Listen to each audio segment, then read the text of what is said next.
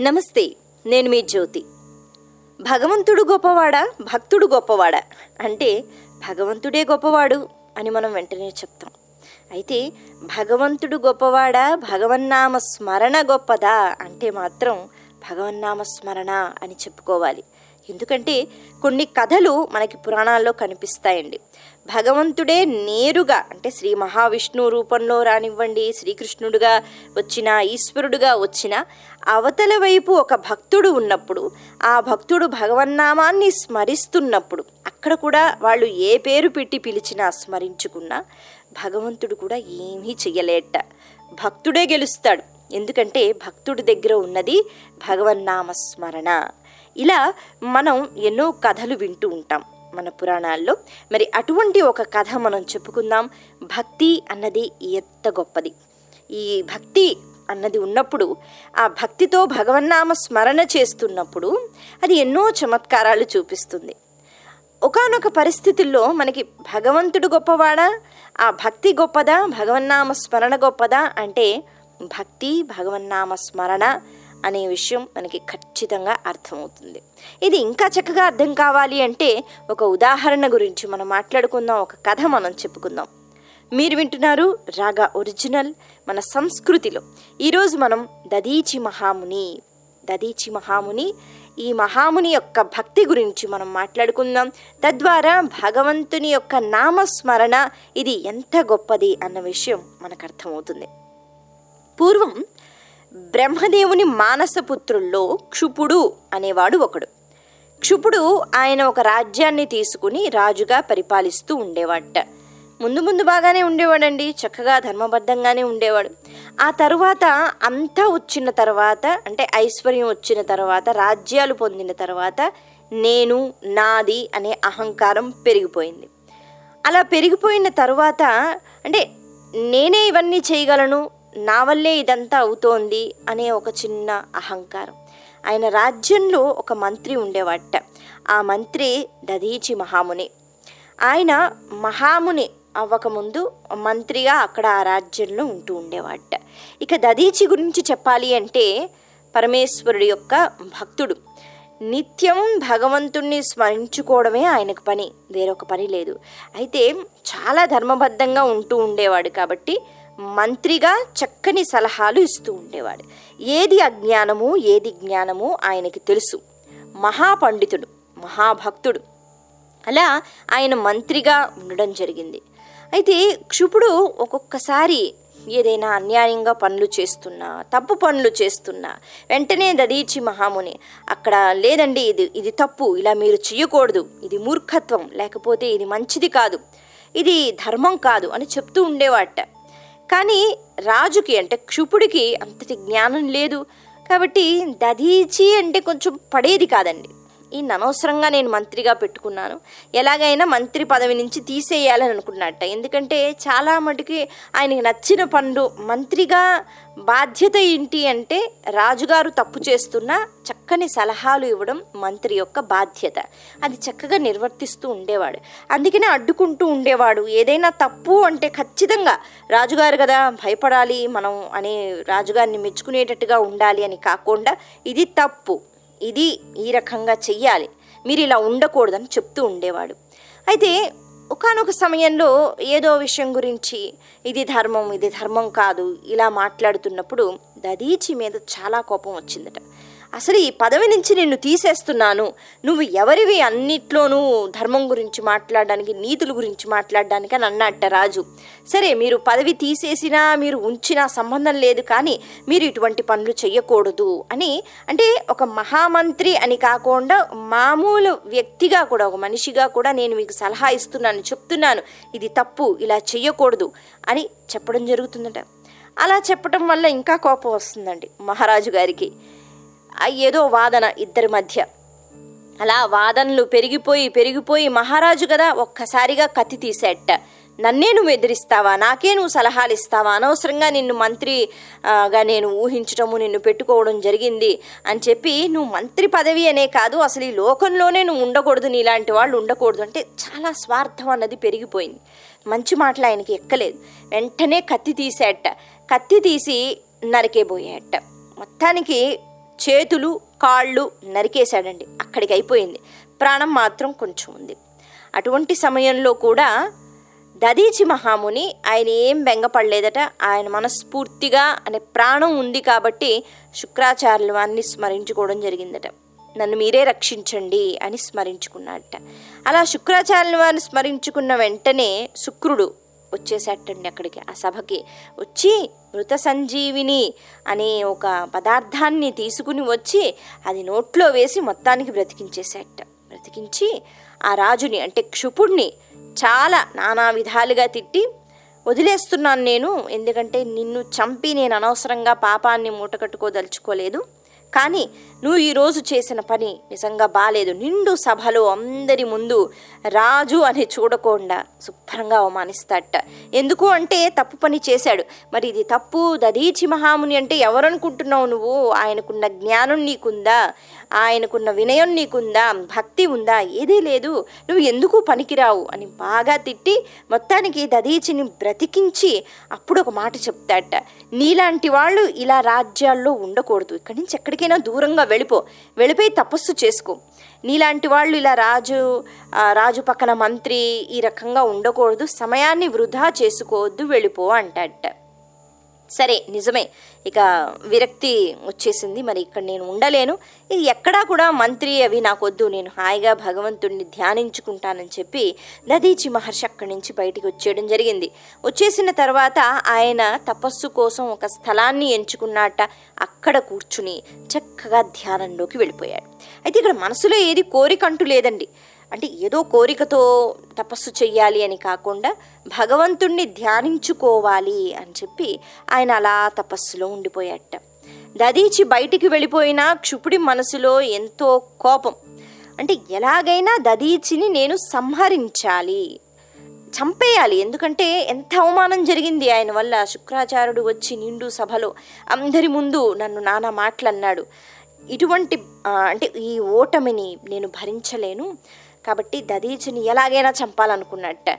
మళ్ళీ ఎలా చంపుతాడు? ఒకవేళ మళ్ళీ అటువంటి ప్రయత్నాలు చేస్తే కత్తెత్తినా లేకపోతే ఎవరినైనా పంపించినా ఏదో ఒక దేవుడు వచ్చి ఏదో ఒక రకంగా రక్షిస్తాడు. ఈ విషయం అర్థమైపోయింది క్షుపుడికి అందుకే అనుకున్నట్ట దేవుణ్ణే ఆరాధిస్తే.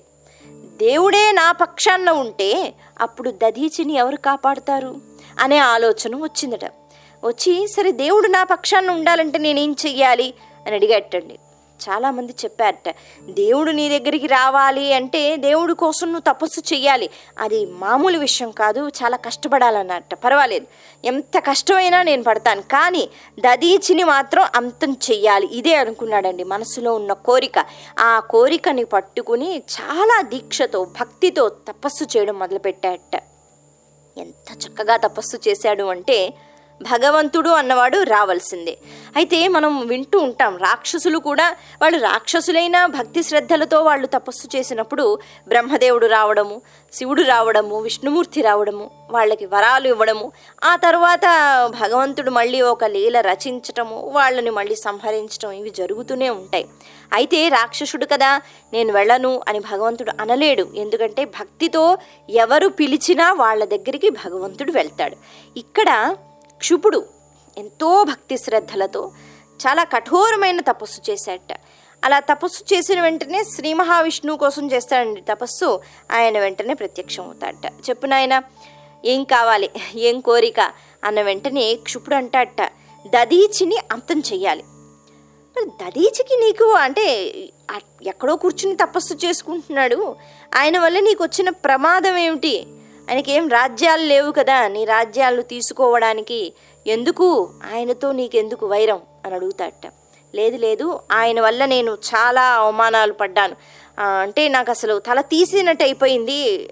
లేదు నాకు దదీచి అన్నవాడు ఈ లోకంలో ఉండకూడదు. దదీచి కంటే నేను గొప్ప అనే భావన నాకు ఉంది అది అలా ఉండాలి. కానీ అలా ఉండకుండా దదీచియే గొప్ప అనేటట్టుగా అందరూ అనుకుంటున్నారు. అలా అనుకోకూడదు. అసలు దదీచి ఉండకూడదు. అందుకని దదీచిని సంహరించాలి. నాకు ఆ శక్తి లేదు. అందుకని మీరే సంహరించాలి. ఇదే నా కోరిక అన్నట్టు. అయితే మీరు చెప్పండి. మీరు నా తపస్సుతో మీకు తృప్తి అన్నది కలగకపోతే మళ్ళీ తపస్సు చేస్తాను. కానీ మీరు రావాలి నా పక్కన నించోవాలి మీరు యుద్ధం చెయ్యాలి దదీచిని మీరే సంహరించాలి అన్నట్ట శ్రీ మహావిష్ణువుని. శ్రీ మహావిష్ణువు ఆలోచించాడు ఓహో అంటే చాలా అహంకారంతో చాలా స్వార్థంతో గర్వంతో ఉన్నాడు ఈ వ్యక్తి. బుద్ధి చెప్పాలి కదా? అందరూ భగవంతుని బిడ్డలే.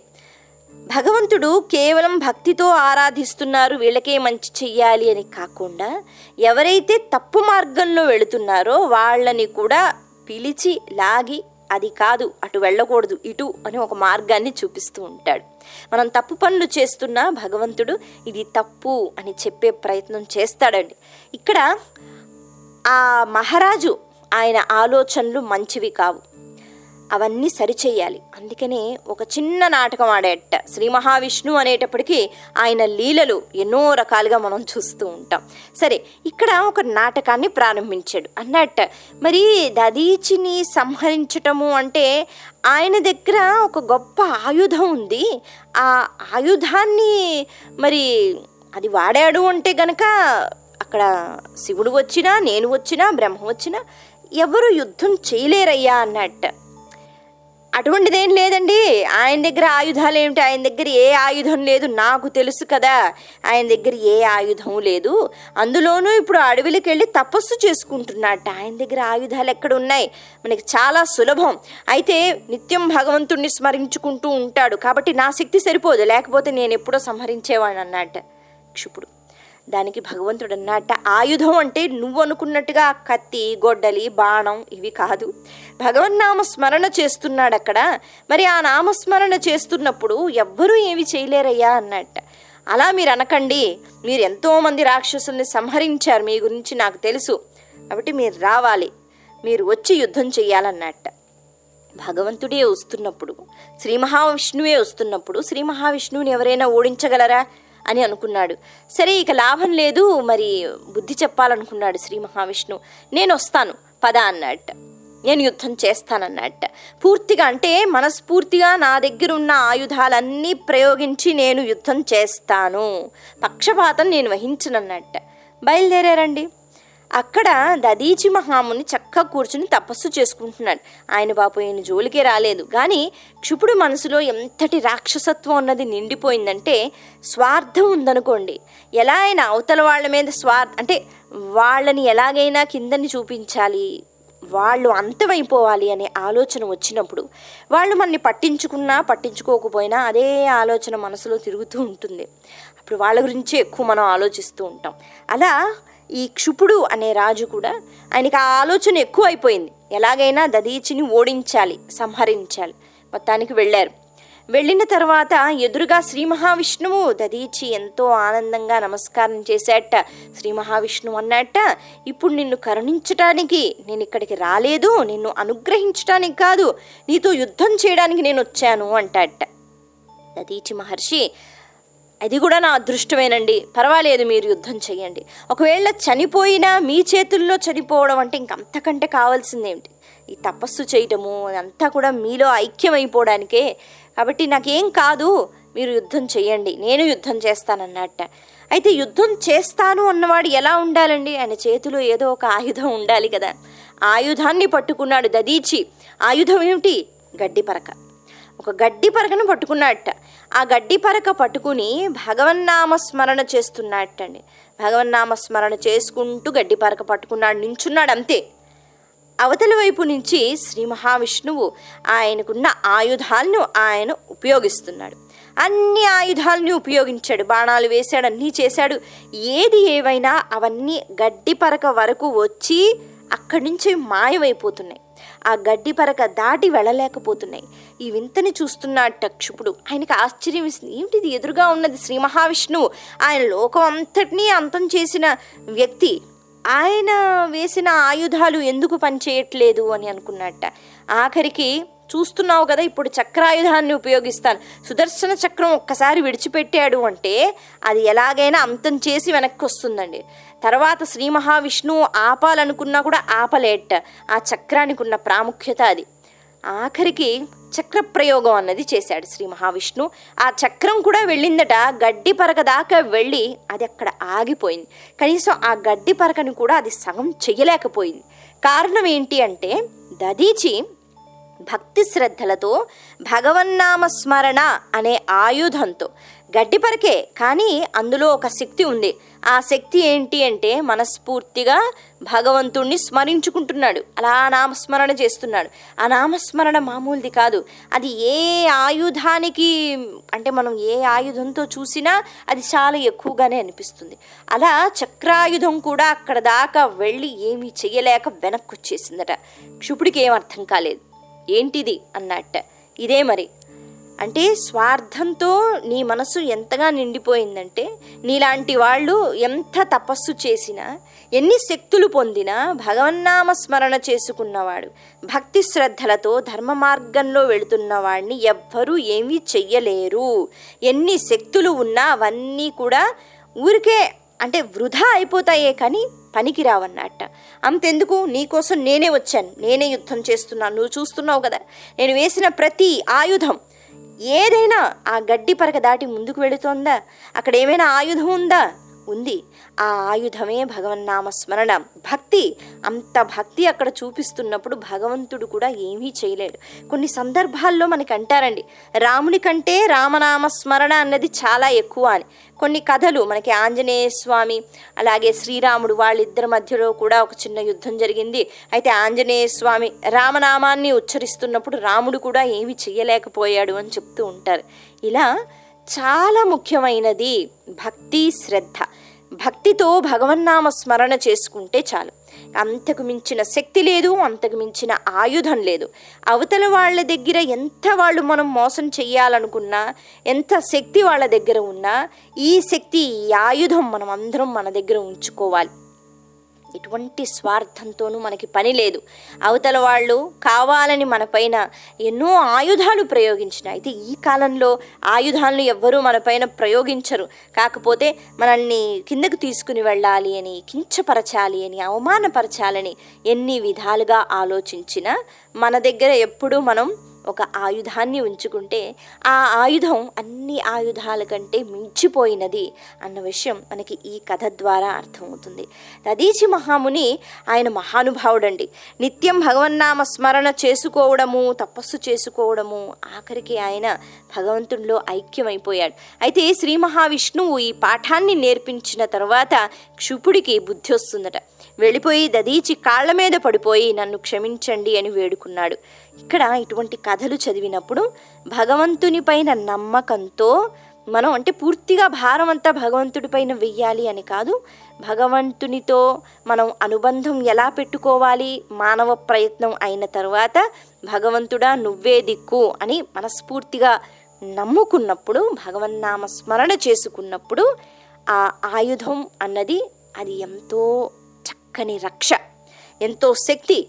ఆ శక్తి ముందు ఏ శక్తి ఏమీ మనం అంటే ఎటువంటి కష్టాలు నష్టాలు ఎదుర్కొన్నా అవి మనల్ని ఏమీ చెయ్యలేవు అని మనం గుర్తుపెట్టుకోవాలి. మీరు వింటున్నారు రాగా ఒరిజినల్. మన సంస్కృతిలో ఈరోజు భగవన్నామ స్మరణ అన్నది ఎంత గొప్పది? దీని గురించి మనం మాట్లాడుకున్నాం.